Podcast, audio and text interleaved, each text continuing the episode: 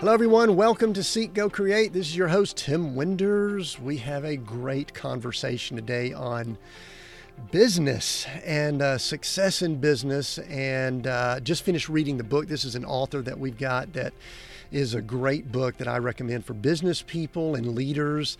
We'll talk more about that as we get started. But welcome. Before we get into introducing the guest, I want to remind you, and this is going to be a great episode for this, we have extensive show notes, episode notes on our website at seekgocreate.com. So much so that if you're listening to this in your car or vehicle going down the road and you hear something and say, I need to go back to that section because I want to take notes or listen to it again, you can go to click on the episode notes, and you can actually go to that topic. We have it outlined out, and it'll have a timestamp behind it, and you could click on it, and it will take you to the audio of the episode at that time. So you may want to listen to the whole thing again, but you can actually go specifically to that section. I am so excited about what we've got now on our website with all of those show notes. So make sure you check that out, especially for an episode where we're going to be talking some details like this one today. Today we have Sean Burcham. And he is a CEO, a speaker, an author. Like I said, I just finished reading his book, founder of PFS Brands and Grit business coaching, so many other things. He's got an incredible bio. But Sean, welcome to Seek Go Create. Thank you, Tim. Glad to be here and looking forward to the conversation. Yeah, and we talked right before we hit record. You're coming to us from the middle of Missouri, right? The cultural center of the universe, right here in Summit, Missouri. So, uh, right outside of the state capital of Jefferson City. The cultural center of the universe. You stated that with so much factual emphasis to it. I don't even think we could argue with that, right? Well, that's true. Probably don't need to argue with that because I don't have a lot of data or facts to, to, to back that up. But uh, we like to say that uh, it, it is kind of uh, the heartland of America right here in uh, the central part of the country. Yeah, I've, I've, actually never heard that. So you kind of surprised me a little bit with that. I'm actually just outside of Rapid City, South Dakota right now. And then last night I went to a rodeo which it wasn't my first rodeo. It was actually my second rodeo that I've ever been to. I grew up in Atlanta and all of that. But I'll tell you that some people there would probably argue that they are the cultural center of the United States. So, so there could be a little bit of battle going on there, but we, we won't get into that. Everybody's got their own little biases. Sure. Yeah, I tell you what, they feel pretty strongly there that they've got a lot, and they do, man. It's a great part of the country, just like a lot of places are. But listen, I'm getting off track. My first question I want to ask you, and and this is one that I just like to get the ball rolling with is I'm pretending, and, and this is kind of accurate because we've never met. We've uh, I've done a lot of research and and studied you, but uh, if we just meet and someone asks you what you do, what do you typically tell people?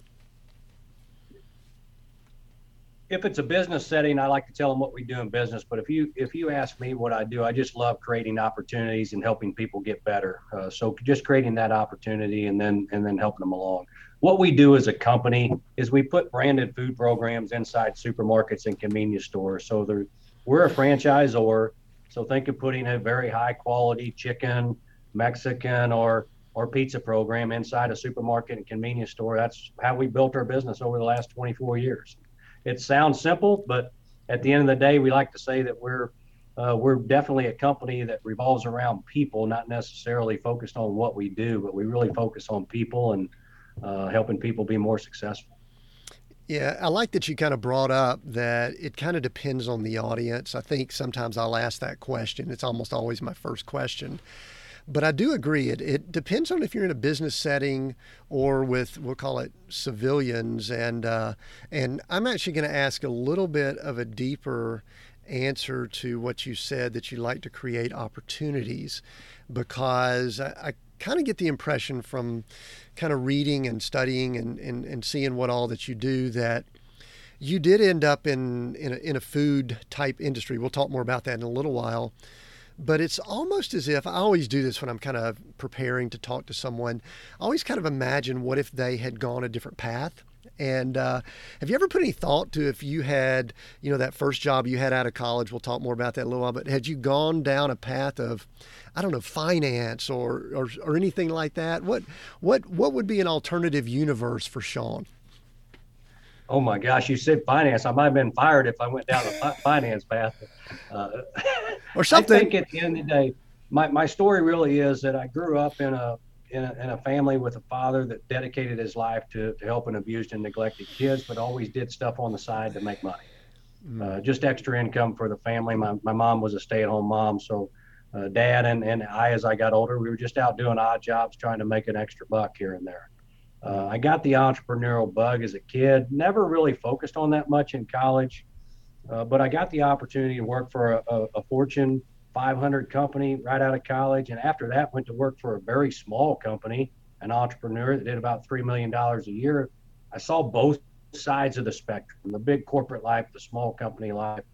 Uh, and ultimately, I just figured out I wasn't cut, I just was not cut out to work for other people.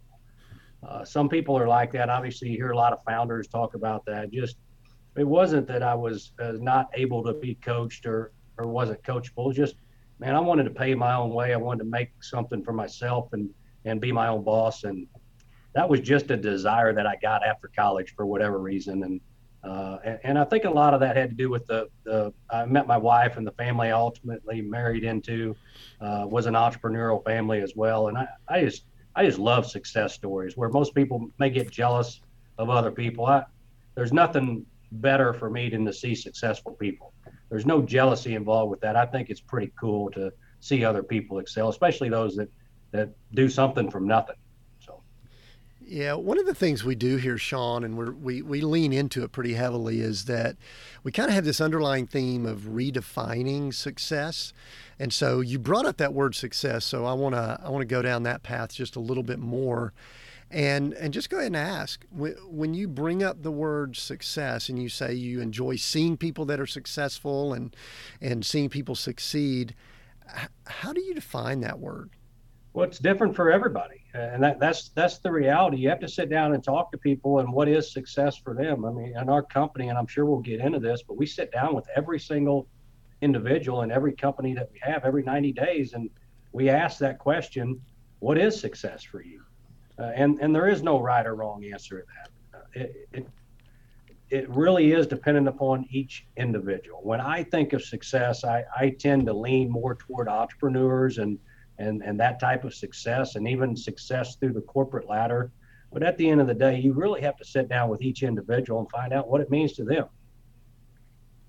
Yeah, and so many people they'll, uh, uh, you know, I think early on we attach money to success, and it's definitely a part of it. But but yet, if it's just money, there's kind of a shallowness, is kind of what I found. And so uh, you you brought up something earlier. I want to kind of circle back to it. You kind of brought up uh, a bit of how you were raised, and then you met your wife. I think her name was Julie, and and and her family, and and they were entrepreneurial. And I think in your book you talk about uh, your family. Your your parents did a few things outside, but it seems as if you were kind of you kind of had this work ethic and i just chuckle every time i'm reading and studying up on some of our guests and i find out that they did grass cutting because I don't know why, but there seems to be this common theme, and maybe years ago it would have been newspaper. You know, we, they delivered newspapers, but there's this thing where people just cut grass it and then they lead into something later and tell me a little bit about uh, you know sean growing up it sounds as if your parents were hardworking and probably the part of the world the, the you know the cultural center of the universe that you that you live in there I, I, just up I just upped it. I was about to say the cultural mecca, but that was that was a little bit too much. Oh, I'll use that but, next um, time. I'll use mecca next time. yeah, t- tell me about. I mean, I mean, part of it's geography, you know, where people grow up, but part of it's just the household you're in and some of the mindset and and things like that. Tell me a little bit about that because I think it's going to feed into some of the things we talk about later. Yeah, my mom. Uh, well, I, I, mentioned she was a stay-at-home mom, but uh, extremely hardworking. Her parents were hardworking. Uh, work work ethic is just it's what our family does. I've actually got a, a, sign right outside my door. Lost my dad a few years ago, uh, unfortunately, but was also fortunate to have him for 49 years as what I consider my best coach and mentor and my hero.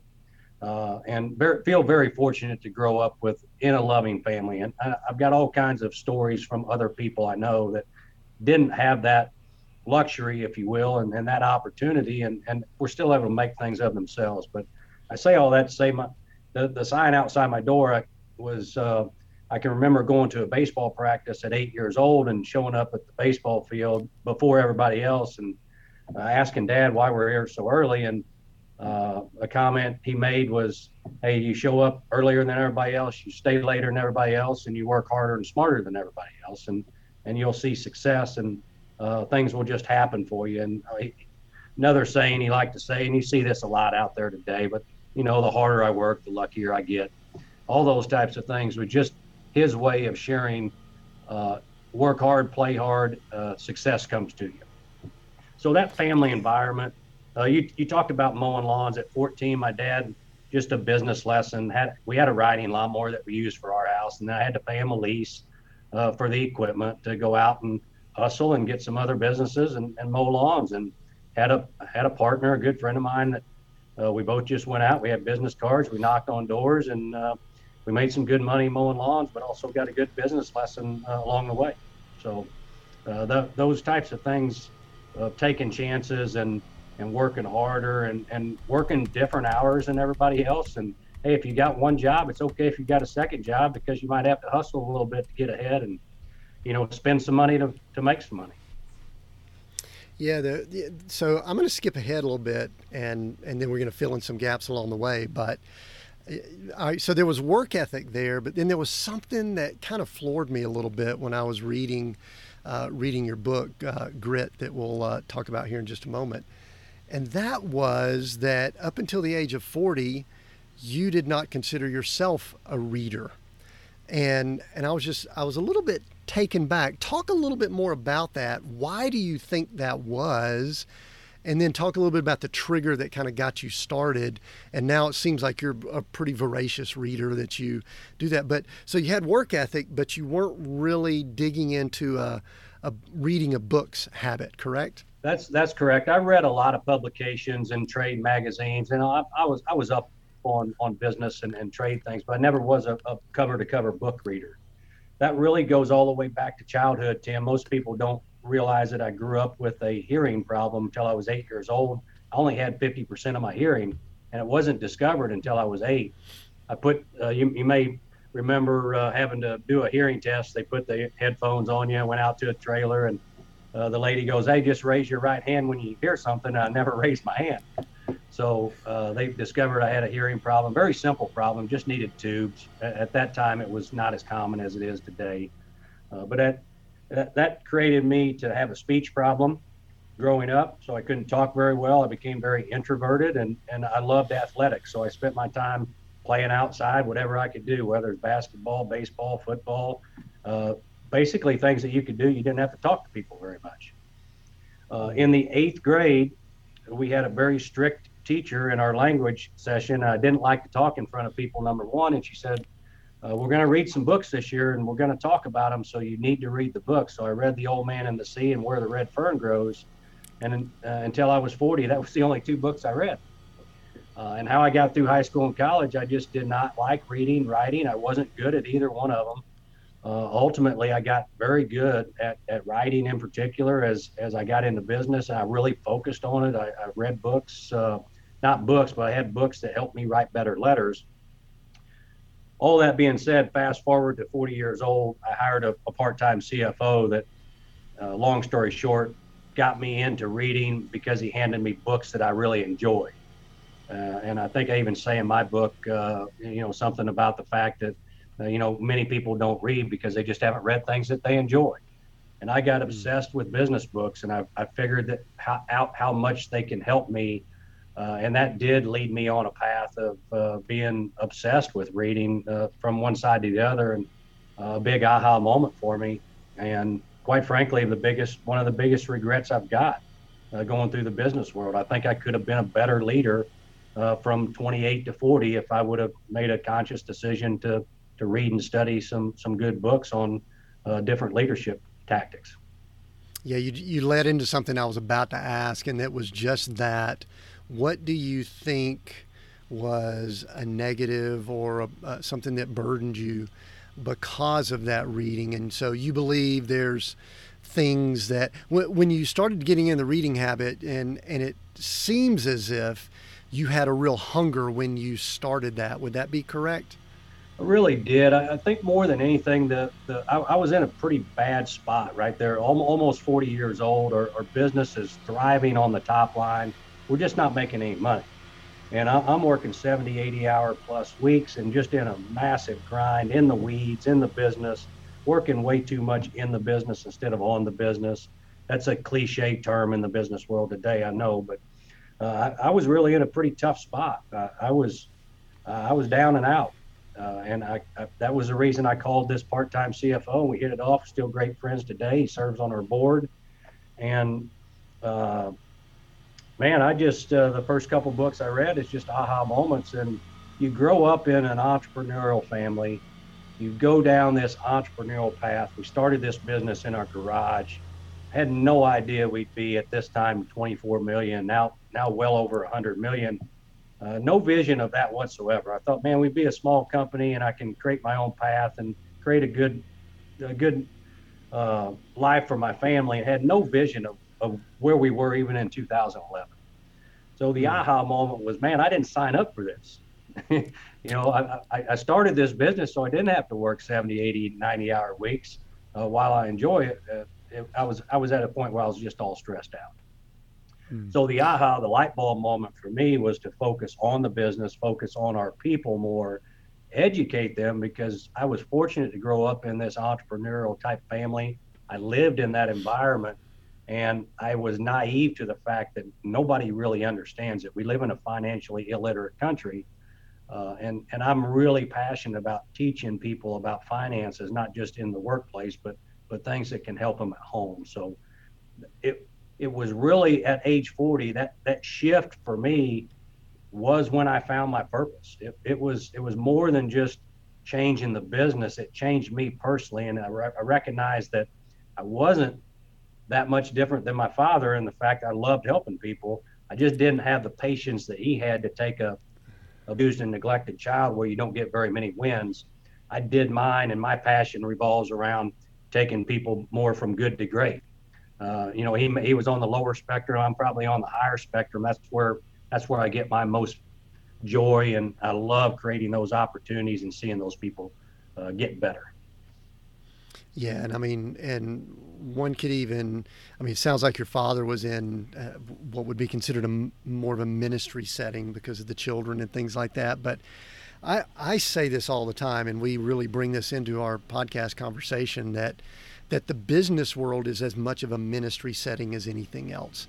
And and when you help someone go from point A to point, you know, C, D, E, F, I, I think there's a beautiful thing there. And so so I, I'm excited to hear that. Well, what's interesting to me as I heard you talking was that you had such a strong work, work ethic and, and it wasn't as if you weren't reading, but but it got you to a certain place and it's interesting you have that 40 year old uh, time frame there and and that you had successful business from the outside looking in. We talked about success earlier, but but yet, you know, you looked on the bottom line and it just didn't exist because. Uh, uh, and I mean, do, where do you think? Can you even project where the business would have gone had you not made those adjustments, those changed changes? Called up, you know, that uh, that CFO person, and they said, "Hey, what are you reading?"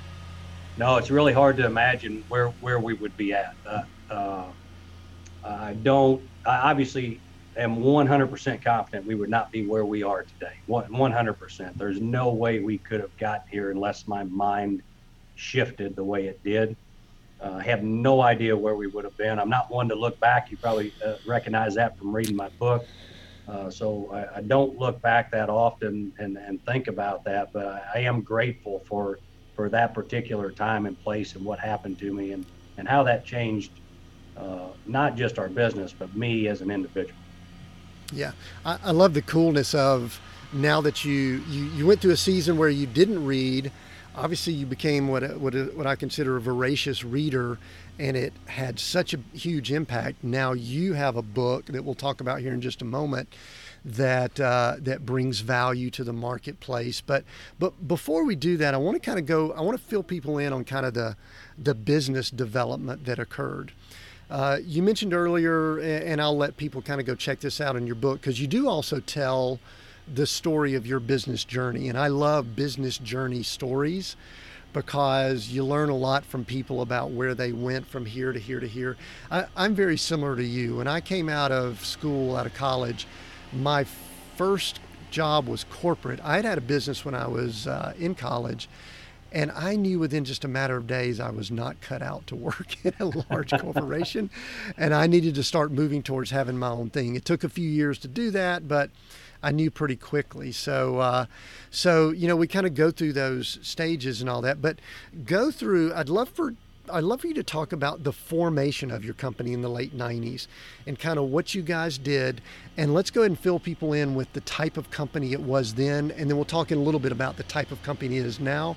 And I want to go ahead and let people know that uh, the the people that are my listeners know I'm an RV.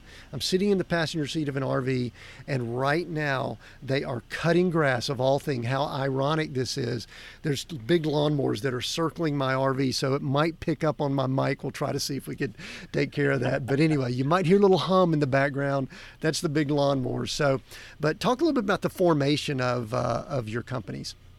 Yeah, I'll go back to 1998. We actually were incorporated July 13, 1998. I was still working for the small company at that point. I was selling branded chicken programs into supermarkets and convenience stores for another small business uh, owner. Uh, I actually started in the coffee cappuccino business with a push button coffee machine that you could take in when ground beans and uh, that type of stuff were just beginning to get popular in restaurants and uh, it had a counter on it, and it was stuff that I could do part time after hours. Again, going back to my work ethic, it didn't affect my normal job, and uh, we uh, we just did that after hours and on the weekends, and it was it was decent money, but it wasn't great. Uh, that led into uh, just being in a position within that small company where it just wasn't a good cultural fit for me. I, I was definitely in a space where I was looking to do anything I could on my own looked at all kinds of different things, and ultimately ran into stumbled into an opportunity with an equipment company that sells fryers and hot cases that we needed to create our own chicken program. Uh, and had no intentions of going out and competing with my existing boss. This opportunity did just kind of fall in with this equipment company. And I thought, man, I could do this better. I can build a better mousetrap. And I think I can ultimately treat people differently. I've learned some things in the big corporation as well as in a small corporation so we took the leap. My wife and I, uh, she had quit her job about nine months earlier after we had had our first kid because we had decided she wanted to be a stay at home mom, uh, much like we were raised in both of our families. And uh, I decided to just quit my job cold turkey. So we went from a double income, no kid family to a one kid, no income family literally within that year's time frame. So we did, we, we got that garage story. We got that garage story uh, that started out of a garage, much like many founders. And I started selling chicken breading and boxes and shortening out of my garage. And, you know, we, we did it all out of there. It was uh, just going out and hustling and finding accounts, delivering, purchasing, selling, uh, running the books, small bootstrap company that's never taken any private equity and proud to not have to have, uh, have done that. I mean, we, we went back to the bank for loans every year, but uh, that was because of accounts receivable, inventory growing. Our sales have grown every year in our 24 years uh, in business, and we're fortunate to have that residual business model. So that's kind of the ground roots there of, of how we got started. And uh, people ask me today, would you go back and do it all over again? I can't imagine starting it today. But at the same time, I would encourage somebody that has all the all the fire and ambition and, and actually support and invest in some different people that do that today. And I just love that entrepreneurial spirit and drive and uh, those types of that type of mentality and work ethic and drive can get you through a lot of obstacles when when you have that can do attitude. Yeah, and it's interesting, Sean. You brought up something else that I hear all the time. I hear people that cut grass and people that start something out of a garage. In fact, just last week I had an interview with someone. I mean, their part of their story is started it out of a garage, and uh, so fascinating how how how we have such common themes along the way. I think one of the things that would be really helpful here is because I know where we're going with the way the company developed is talk a little bit about because y'all at some point went from a licensing model and then you went to more of a franchise. And and I don't think I fully understood because you brought up in the book the the Chester's chicken. And then I know that I know that now y'all's brand that you have is the champs. But but you were talking about that. And I've seen these in grocery stores and things like that. But I don't. I guess I always kind of assumed, and I and I study business models. I mean, I'm a I'm a guy that loves to study business models. I don't know that I fully understood the way that licensing versus franchising and versus when a company just fully owns a product, how that works. Talk a little about that and just compare the differences between them so that we have a, a general understanding. Yeah, I'll try to give you the 40,000 foot view without getting into the weeds because the franchising and licensing can get complicated from a legal perspective. Yeah. So, from a very high level, we had built Champs into a brand that we, uh, in 2014, um, let me go back to 99 to 14. It was a license program. In other words, you just sign a very simple two, three page license agreement. You agree to certain things. You're going to buy these products and you're going we're going to allow you to use the name.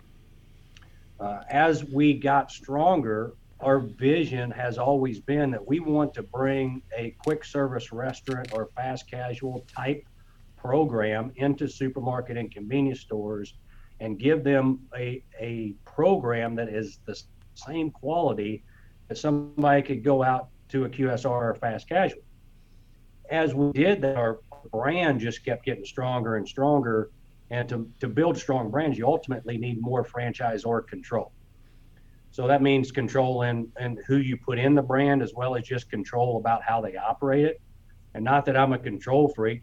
Uh, in fact, I looked at a lot of franchises and didn't go the franchise route because of the restrictions that are placed upon the franchisees by the franchisor. The reason I say that is I think that makes me a very empathetic franchisor because I'm empathetic to the entrepreneurial drive of all of our franchisees and the fact that they're independent business people, but also understand that to build a strong brand, you need to have systems and processes and controls as you scale this thing across the country or across the world, whatever it might be. So the big reason for shifting from license to franchise is that we did have more control and we wanted to ex- accelerate the brand and grow that brand into a brand that could ultimately stand on its own, which we're just getting ready to roll out this year some standalone options for Champs Chicken and Blue Taco. So the vision for, for me and what we found out was we wanted to create multiple paths for our retail operators to have and not be stuck with one particular brand. That enables us as a company to not necessarily just have one thing to offer, and we actually interview instead of sell, we interview our franchisees or licensees to put them in the right path for their commitment level, their store, whatever that might be. So hopefully that helps. If you got a more detailed question, feel free to poke away on that. Yeah. Trying to kind of stay high level. That's the difference. We with every program we have Mexican chicken and pizza, we have a franchise offering, we have a license offering and the difference is the commitment level and, and the ultimate control and the restrictions that are placed upon the operators. Yeah, and and let's talk about that operator. You brought it up here, so I'll go ahead and go into it. I, I had this down as a question, and that is you mentioned you talk about this in your book. You just mentioned it now that you go through an interview process. It's not just if somebody shows up and they've got the money for the franchise or the financial resources, you go through the interview process. Can you give us a little glimpse into what that process looks like and what you're looking for? What is the type person? What is the do they have to do they have to have cut grass at some point in the no, that that might that might actually limit our uh, our customer base if we did that. But, I know. Um, yeah, yeah, yeah. It Yeah, you know, it's a mix of does the store qualify, does the person qualify, does the site qualify? No, every every franchisor has this. Uh, our our model that's a business within a business, we do feel that we're a leader in this segment uh, because we're treating it more like a freestanding location. So the uh, think about it as interviewing an employee. Uh, and we have a very strict interview process for our employees as well. There's a great book out there, you've probably heard of it, but Top Grading, uh, one, one of the best books. If you want to up your game with hiring practices, read the book Top Grading. There's a lot of great tips in there. Uh, but we treat our franchisees similar to the way we treat our employees. Everything that you do in the franchise world, you're actually putting, and I say this very loosely, and I got quotation marks. You, you're, you're basically putting other employees on that are going to affect your brand. I mean, you're putting operators, they're not employees, but you're putting operators in your system that have the opportunity to influence your brand positively or negatively. So, obviously, with an employee or a franchisee or even a, a, a retail licensee, you want to put people in your system that are ultimately going to be aligned uh, with the goal of growing the brand and growing their business and their profitability. Yeah, and, and and I think that's a great answer because I think it gives us, uh, you know, I don't think there's like one thing that's involved there. So it's very interesting to know, when I was just reading your book, you you do a great job of going over like the business story, like I talked about, and 2011 seems like a really key time for you personally? I mean, it's when you started doing reading books, and also there was a growth trajectory and a change in your companies that that occurred at that point. Go over just kind of briefly 2011 to I think 17 was when y'all went through the ESOP process, or at least you finished it up. Um, what are some learning points that someone listening in that might be in a business that you could share with them, and maybe some things you did right and some things that you didn't do right that you could share? Because I like we like to learn from things we messed up on too here. Yeah, I think probably uh, one one of the things I'd say I, I did wrong, and I had a great part-time CFO, but I, I was always a very growth-oriented individual. The top line was was the measurement of success, especially up till 2011. I didn't put enough resources to the infrastructure, uh, in particular accounting and, and customer service and just the, the office type personnel. Uh, top line was just way outpacing our our support services basically. So uh, that that was a learning experience. The the other aha moment in 2011 is just the financial literacy piece. Uh, the the aha moment again of growing up in an entrepreneurial family where you sit at the dinner table and you talk about business, and the, the aha moment is, hey, everybody, you know, stupid, eh, you know, not everybody had that experience you, you might have to teach them some, some things about business. And the more I researched that, the more I found out that man, it's not it's not a minority percentage of the population; it's a majority percentage of the population that have no clue what's going on in business. So the big learning experience is really focusing on sharing everything you can about the company. We happen to be a proponent of open book uh, leadership, which we've uh, trademarked the open book leadership now because we think there's a difference between management and leadership, uh, which is a little bit of a evolution from my book, even to give you an idea of the continuous learning process. But the open book process of, of just giving everybody knowledge of what's going on in the company, what are the goals, what's the, what is the strategic plan, making them part of that process, have, having uh, as many people as you can in the company part of the process of creating the plan because people support what they help create. So you want to get them involved. You you want them knowing what's going on in the company.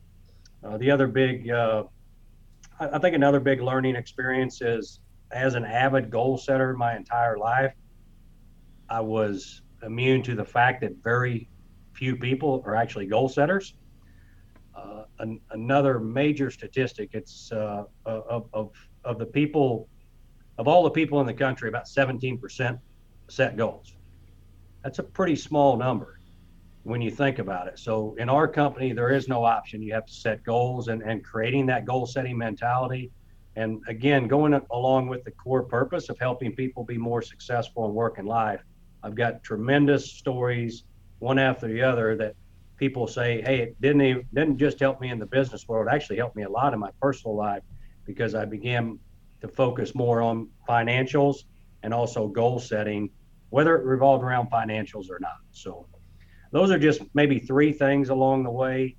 Uh, I, I, will say too, especially in our company with our growth model, the private equity phone calls uh, that that we got and continue to get are just unbelievable. So just continuing to to be pragmatic about growth, and there's nothing wrong with growing extremely fast. If your goal is to grow extremely fast and sell, uh, that's one thing. That wasn't that wasn't my goal. So the pragmatic growth and just understanding the numbers and, and keeping keeping control of those numbers and understanding where your cash is at because cash is king. Uh, just another thing for business owners to, to really focus on that cash and understand uh, where your cash is at and what your future cash flow needs are through forecasting and projections. It's so interesting what you bring up, and I you kind of talked about this right at the beginning of that explanation was that and and I think it's something that most business businesses have and I think it's baked into entrepreneurs and that is we've got to grow. We've got to grow and and you even said it you kind of confessed that it was that top line revenue. It was almost the um, I don't know. I just I got through reading Ecclesiastes in the Old Testament recently, and and uh, you know talking about vanity and everything just kind of poofs. You know if you and and really it's kind of a vanity number because if you're making a million, ten million, a hundred million, but yet the profit is zero and someone's making 500,000 and their profit is 300,000, which company's better? you know? Right. Now, I'm not saying I don't know any other details. I'm just making a for instance and and so I I do think that we need to dig down with a little more when we talk about growth. Now, you brought up a concept that I have heard, but I've never really studied a great deal. And but you you cover it uh, really well in the book, and you actually have said y'all have recently renamed it. You talk about open book management in the book, and uh, and I think you said there's been a branding that you've done to open book leadership. Tell people what that is and they could get the book and get into some more details of it. But because I think a lot of people that scare a lot of leaders, a lot of managers, a lot of owners of companies, it would scare the heck out of them when all of a sudden they hear that they're going to open up their books and open up everything and just be an open book to everybody that works for them. That goes against the grain. So talk about that. Yeah, I, I think the big thing, the perception. So so the we ask this question a lot, both internally when we bring new people on, and then externally through our Grit Business Coaching Company. Uh, Gallup has a poll out there. The the average citizen in the United States perception of business is that business owners or businesses in general doesn't have to be a business owner. Businesses take home 36% of everything that comes through the till after taxes. So that is the perception through our financially illiterate country. There are very, very few businesses. In fact, if, if they're out there, I would love to invest in them that can take home 36% after taxes. The, the, the real reality is that number before taxes is typically in that 5% range before taxes. And then they have no, no perception of what the tax impact really is. So I say all that to say that if if that's the perception out there in in the entire workforce and nobody is showing them the realization of what really happens in business their perception is their reality. So it doesn't really matter how efficient they are because their perception is the owner's wheeling out cash every day in the wheelbarrow taking it home. And that's i mean they just got all kinds of money and it's easy.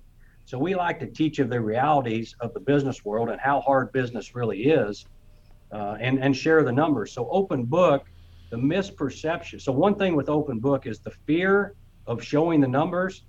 I always tell people that the reality of what they think is much worse than you showing them the reality of the numbers that you're really producing. They think you're taking home a lot more money than you actually are. So why not share with them the actual number? Number two, give them an opportunity to affect the number with some type of profit distribution. What happens when everybody wins? Why not share some of that? If they if they can improve efficiency, we should we should allow that to happen. So the you know th- those things uh, those things impact it. And then let me finally say that open book management is not just sharing the numbers because you can share all the numbers you want and it means nothing to people because you're not really educating them on what the numbers mean and how they can impact and affect the numbers. So open book management and now what we call open book leadership just because we focus so much on being a leader versus a manager.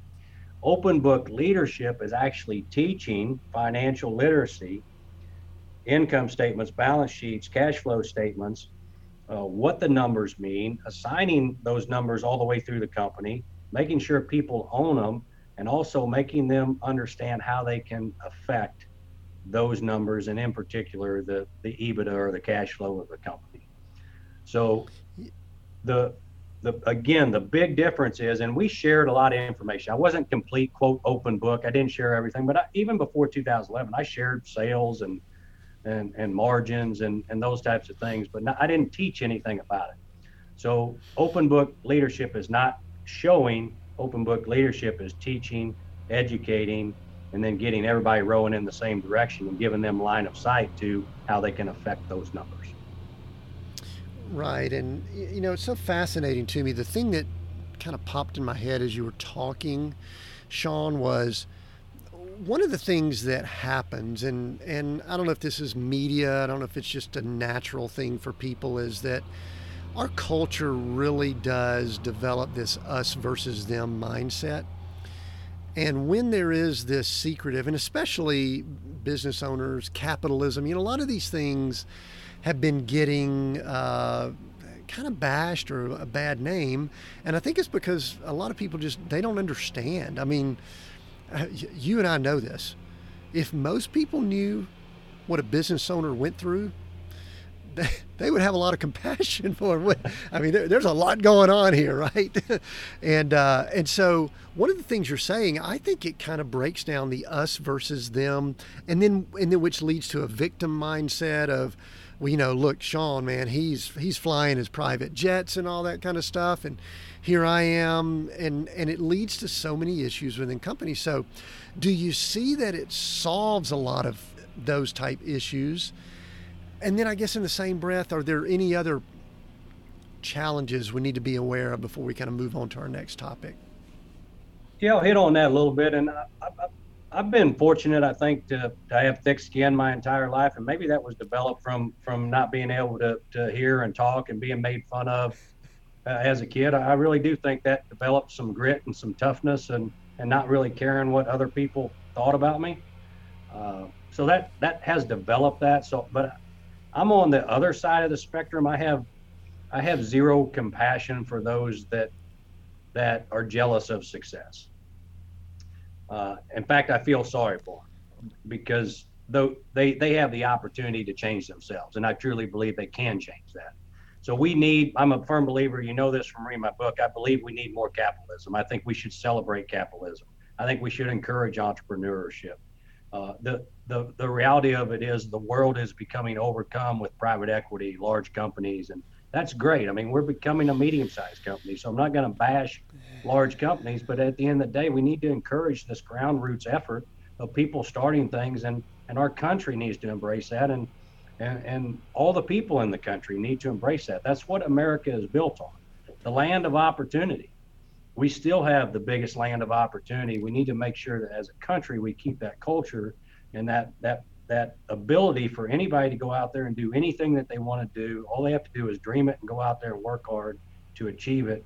And that's what I like to encourage. So I don't think I really answered your question there. I might have got no, on uh, on my own soapbox as it relates to capitalism.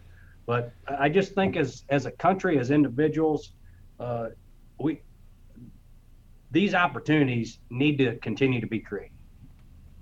Yeah, and uh, I, I think that's good because it actually leads into the next thing. I've heard you bring up private equity at least twice. And and neither time it was brought up in in an, in very much of a positive light and I get it because I I've dealt with some startups, I've dealt with businesses that have gone out raised funds, had private equity, had ownership and they had one goal and one goal in mind. It goes back to what we were talking about with growth. Growth was all that mattered. They needed it to grow and and I'm it wasn't always a healthy growth either. It was literally many times a top line growth type process. So, so you with your organization at some point along the way made the decision to do an ESOP, employee stock ownership plan. And and and the reason that is so intriguing to me right now is I'm actually a, a, coach. I work with executive leadership teams, and I'm I'm working with a with a business. That it's an engineering company, and one of the first things they talked about was we would like to move towards doing an employee stock ownership plan. They're not quite the size yet, but I am going to get him your book because that's going to be good value for him because I just, like I said, just finished reading it. But I want you to talk about why the ESOP has value versus private equity, and you might can look at some other structures if you want to. And this is not going to be a teaching training on ESOPs, but I would like for it to be a high level mention for those people that have no concept of what it is. So, talk a little bit about ESOPs, why you made that choice, and how it's working out for you at your uh, organization. Yeah, thanks. Uh, appreciate that question. I'll, I'll, clarify that we are an ESOP. There are multiple different types of employee ownership, so there's different ways to to create employee ownership. Uh, I will just say that we took we chose the ESOP route. It's a very unique path that uh, we went from zero percent employee owned to 100% employee owned. We we did what's called a 100% leveraged ESOP transaction. So uh, the way that works, the employees do not have to pay for anything. They never have to pay for anything. Uh, the the shares are are given to the employees over time for their sweat equity, if you will. Uh, there there are no catches. Uh, my wife Julie and I do not own any of the company. It is 100% employee owned. Uh, there there's no ownership with us at this point the driving factors with that are multiple things. There are some significant tax advantages to the ESOP. It's it's basically a qualified retirement plan, very similar to a 401k. Uh, there, we're we're not a tax exempt organization. The employees that earn the shares, no different than if they invested in the stock market, uh, they will pay tax on that money at some point when they get their shares, whether they leave the company or retire they they earn shares that they get vested in. So that there are some tax advantages for a 100% S corp owned ESOP in the fact that we can grow without paying those taxes because ultimately the employees that earn that money and cash in their shares will pay taxes. Now, the private equity piece that I mentioned probably uh, in, in a negative light, and I'm not here at all to bash private equity uh, be, because uh, everybody's got their own opinion of what they want to do. So uh, I personally have had other CEOs, other founders. Uh, I know other people that have went down that route that have had some great cultures, uh, and their companies ended up going a completely different direction as soon as private equity gets involved. So I had seen and heard and, and read and studied, obviously through a lot of different things, just the transition to that is everything that you built from a, a team oriented, culture oriented, open book leadership, all that stuff could potentially go away. So I wanted to send a message to our employees that a, hey, we're not selling out to private equity. We're not going to pull this rug out from under you, and these jobs all all leave potentially. Uh, they leave our city potentially, leave our state potentially, uh, depending on what happens there. So that's number one. But then number two, the, the real carrot is, hey, now you stake in the outcome of everything that you do. You are now an owner. And that's another whole educational process. Much like open book leadership, you this just because they own something doesn't mean they know what it means. We spend a lot of time educating existing and new employee owners what it actually means to be 100% employee owned and what it means for them to have ownership. So with all the open book leadership we've created with the positive culture, the ESOP for us was kind of the icing on the cake. Uh, I've got three daughters. I had no idea if our kids uh, were going to get in the business. I still don't. Uh, with that being said, even though it's an ESOP, they've still got the opportunity to be involved in the business and to come into this business, be part of a great culture. Uh, and if they want to go do their own thing, they can go do their own thing too. So uh, I wanted a good succession plan that we could have, whether it's family or not family, that that that this company and our brands that we've created ultimately become a legacy uh, that can be carried on for years, uh, even when I'm gone. Yeah, I'm glad you brought that up because that was actually going to be my follow up question: is what does uh, I'll I'll use the term exit versus succession plan, but what happens? when Sean is no longer around. And we, we know that, listen, uh, you know, I could, I know you're a young guy. I'm a young guy too, but we're mature. and so at some point, I think we're not a good steward in business owner settings if we don't begin thinking about what happens next. And so uh, it's a great plan to me for someone to move into uh, the the plan you've got. And there's a lot of legalities. We're not going to get into that here. That's something for another conversation. That if anyone has interest, but I do like that relative to the the private equity model because I've seen, and Sean, just my examples are very similar. I've seen some people that I know very well that their character and demeanor changes as soon as not not even the culture of the company. I'm talking about them individually changes when all of a sudden they've got X amount of money that's come from outside that and a, and a group of people that are pretty much instructing them on what needs to happen. And that's what I don't like. I don't like seeing we'll call him Joe, I won't use a name, but I don't I don't like seeing Joe or even Sally the owner all of a sudden not being true to who they are because all of a sudden money's involved. And I think that impacts the thing we were talking about earlier, which is success. I don't think you're successful if you're all of a sudden being, this is a strong word, a little bit biblical, but hypocritical. You're not being true to yourself. So thanks for sharing that. I, I love how you address that in the book. And with our last few minutes here, what I really want to do is, and I want to dive right into it, what the heck? Made a guy that didn't read a book until he was 40 years old decide, I'm going to write a book now? I think uh, no, number one, I kept having a lot of people say you ought to write a book, and uh, I, thought that was encouraging. At the same time, from a humbleness standpoint, and the the the crowd that I hang around with, I, am just me, and I, I've always felt like I've just I've just got up every day and I work hard and and this stuff just happens because of, of working hard. So I really didn't think I had much of a story to tell, to be real honest with you, Tim. And it took some convincing to write the book.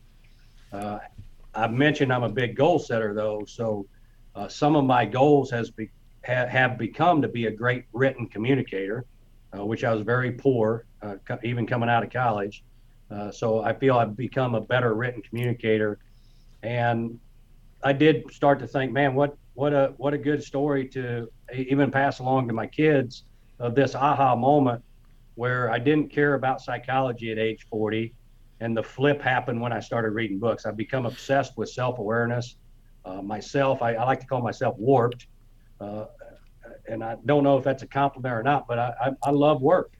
I, am obsessed with creating new jobs, and uh, I just I just love that. So a little bit warped from that perspective. I'm invested in multiple different businesses and help other businesses. So, um, as far as writing the book, it become a goal.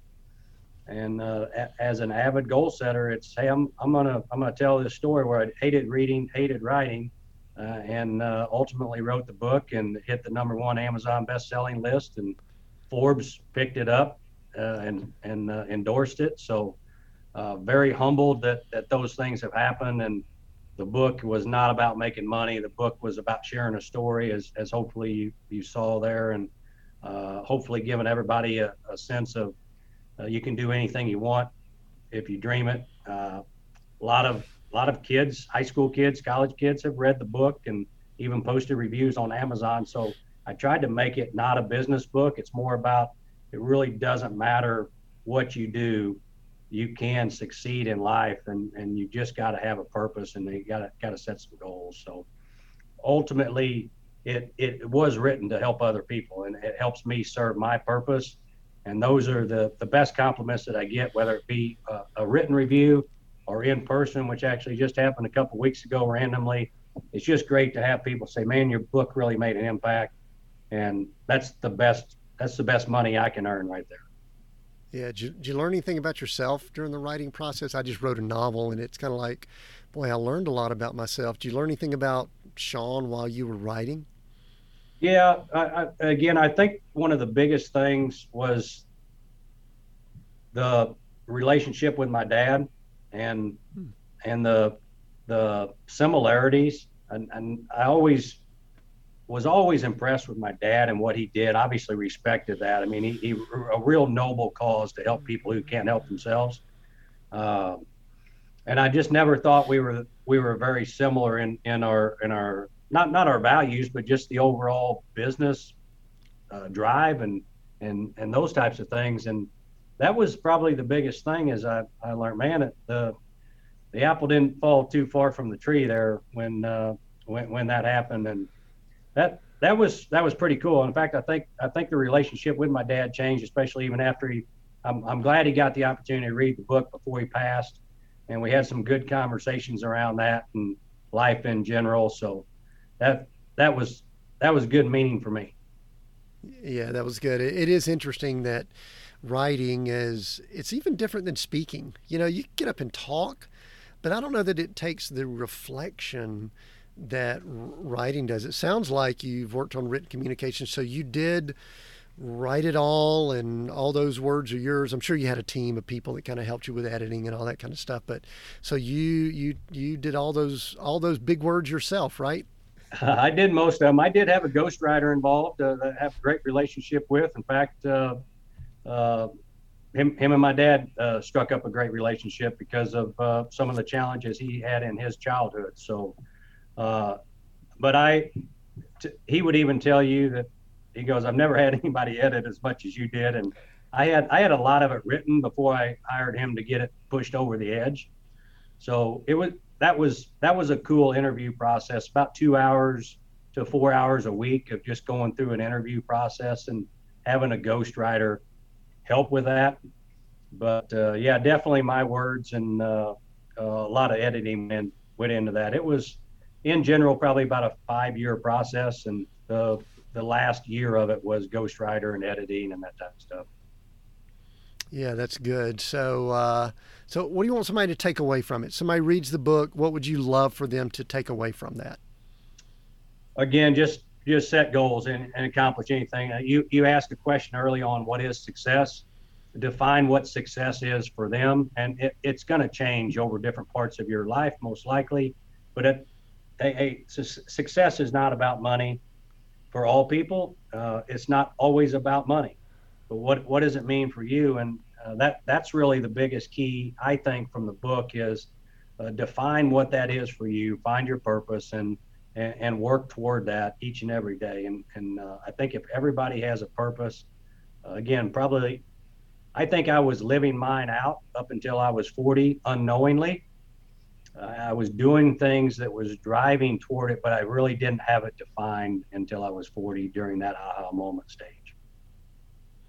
Yeah, and that that's good. I would definitely agree with that from doing a read of the book over the last few days that there's the story part that's very inspiring. I love reading business stories, how people get started, how they end up in business, and then and then the thing that I liked was that you actually had this was the two pieces that were valuable for me. You had a deeper dive into, uh, you know, the open open business, you know, the open business management, and then also the ESOP. There were like two things that were a little bit more detail and technical in nature that that were there for someone to go into that might want to. So a lot of value there. So, and there there's so many things that you have going on. Y'all's businesses are growing. You've got now coaching that you guys do through the uh, through the book title with you know the grit coaching model and things. And so, anything else before we wrap here? Anything else that you just want to share with? We've got leaders, business owners, some people in ministry. Anything else you want to share that uh, that we might have missed? I'll just share a little funny uh, bringing bringing life back from age 14. And this is not in the book, but I'm actually a partner in All in One Outdoor Solutions. Have ownership in a hardscape landscape company that also mows grass. So uh, I just had I had to get back to my roots just a little bit, but we we uh, a partner runs that. Uh, he's president of the company, and uh, we've taken that company and scaled it from eight employees to now 96 uh, over about a three and a half year period, and uh, it's pretty cool. And it's just another one of those things that somebody said, you know, somebody said one time is like, you know, I can't create a culture over here. My guys are digging ditches. So somebody somebody just said I can't do it, and, and I, am just like I'm I'm to figure out that hey, it doesn't matter what business you're in. Going back to what we talked about very early on, it becomes all about what type of culture do you want to build, and that becomes a cliche word today too. But uh, if you treat your people correctly, if you show them what they're working for, that culture can be created and, and it doesn't matter if you're digging ditches or you're working in a restaurant or, or you're sitting behind a computer screen. Uh, the same principles apply. If you if you're ultimately focused on other people's success uh, you, you can make it work. But I, I think it's pretty cool again to come full full circle in my roots and and be involved in a, in a mowing company. So yeah, and I, I, am excited that I could be sitting in my RV, probably with lawnmower sound in the background while we're having that conversation. I even I even got up during the middle of this and closed the door of the RV, trying to anyway. So, a lot of fun there. Hey, Shawn, what a great conversation. Uh, where can people connect with you? Where do you want them to send? Where do we need to send people to get the book or to connect with you in in the ways you want them to meet up with you? Yeah, I think if you go uh, on, on to Google or on Amazon. Uh, type in keeping score with grit. Grit does have two T's, G R I T T. We didn't get into that, but uh, you'll learn that if you read the book. But keeping score with grit, or you can go to my website at www.shawn that's S H A W N, Burcham, B U R C H A M dot com. Uh, either one of those places, uh, you'll be able to find me. Yeah, and we'll include all of that in the notes. And like I said earlier, make sure you check out the notes because we outline everything that we've uh, we've discussed here. Shawn, we are seek, go, create. Those three words make up the title of our podcast and our YouTube channel.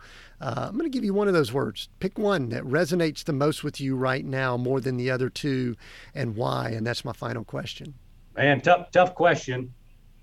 Between go and go and create is a tough one, but because uh, I because I love to go, I'm I'm all gas. Uh, usually, most people know I don't I don't use the brake much, but I'm gonna say create. It's what I love to do. I love to create companies, love to create jobs, love to create opportunities. Uh, it's really it, it's it's my passion. So uh, I got to go with create.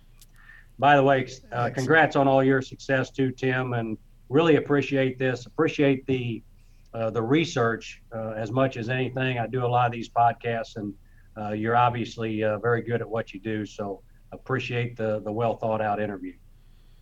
Sure, and I appreciate it, Shawn, and thank you so much. What a great conversation. We probably missed 10 times what we could have talked about, but here's what I recommend is you need to go get the book, Keeping Score with Grit. And like he said, it's spelled with two T's, and there's a reason for that. It's an acronym, so you need to get the book and go check that out. We didn't even we weren't able to get into that. Go check out the book with Shawn.